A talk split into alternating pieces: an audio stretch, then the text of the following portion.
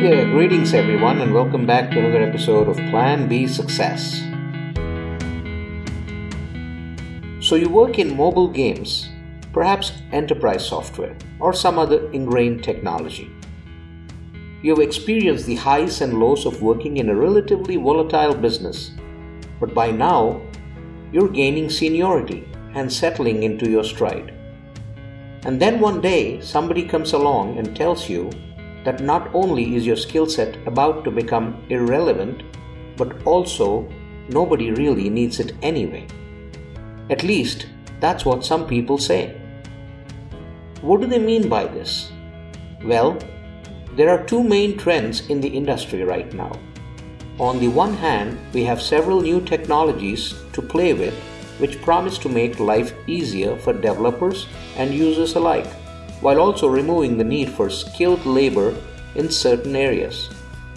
And on the other hand, there are bigger, more established companies moving into new markets, new opportunities that these new technologies are opening up. What is it then that constitutes these two trends? And if they're so wonderful, why are people getting all edgy about them? Let's find out. So here's what you need to know about these new kids on the block. These are the platforms that offer the ability to enhance technology and its offerings as we know it. They could open up new ways of consumption, new markets, and new demand that is not there yet. And every company worth its name wants to be at the forefront of this. With technologies that promise pre baked libraries of code that users can implement, we have already seen that there is not a need for programmers like they were in demand in years gone by. It's implementers and designers that are needed with such tech at the fingertips of users. Does this mean you're about to get fired?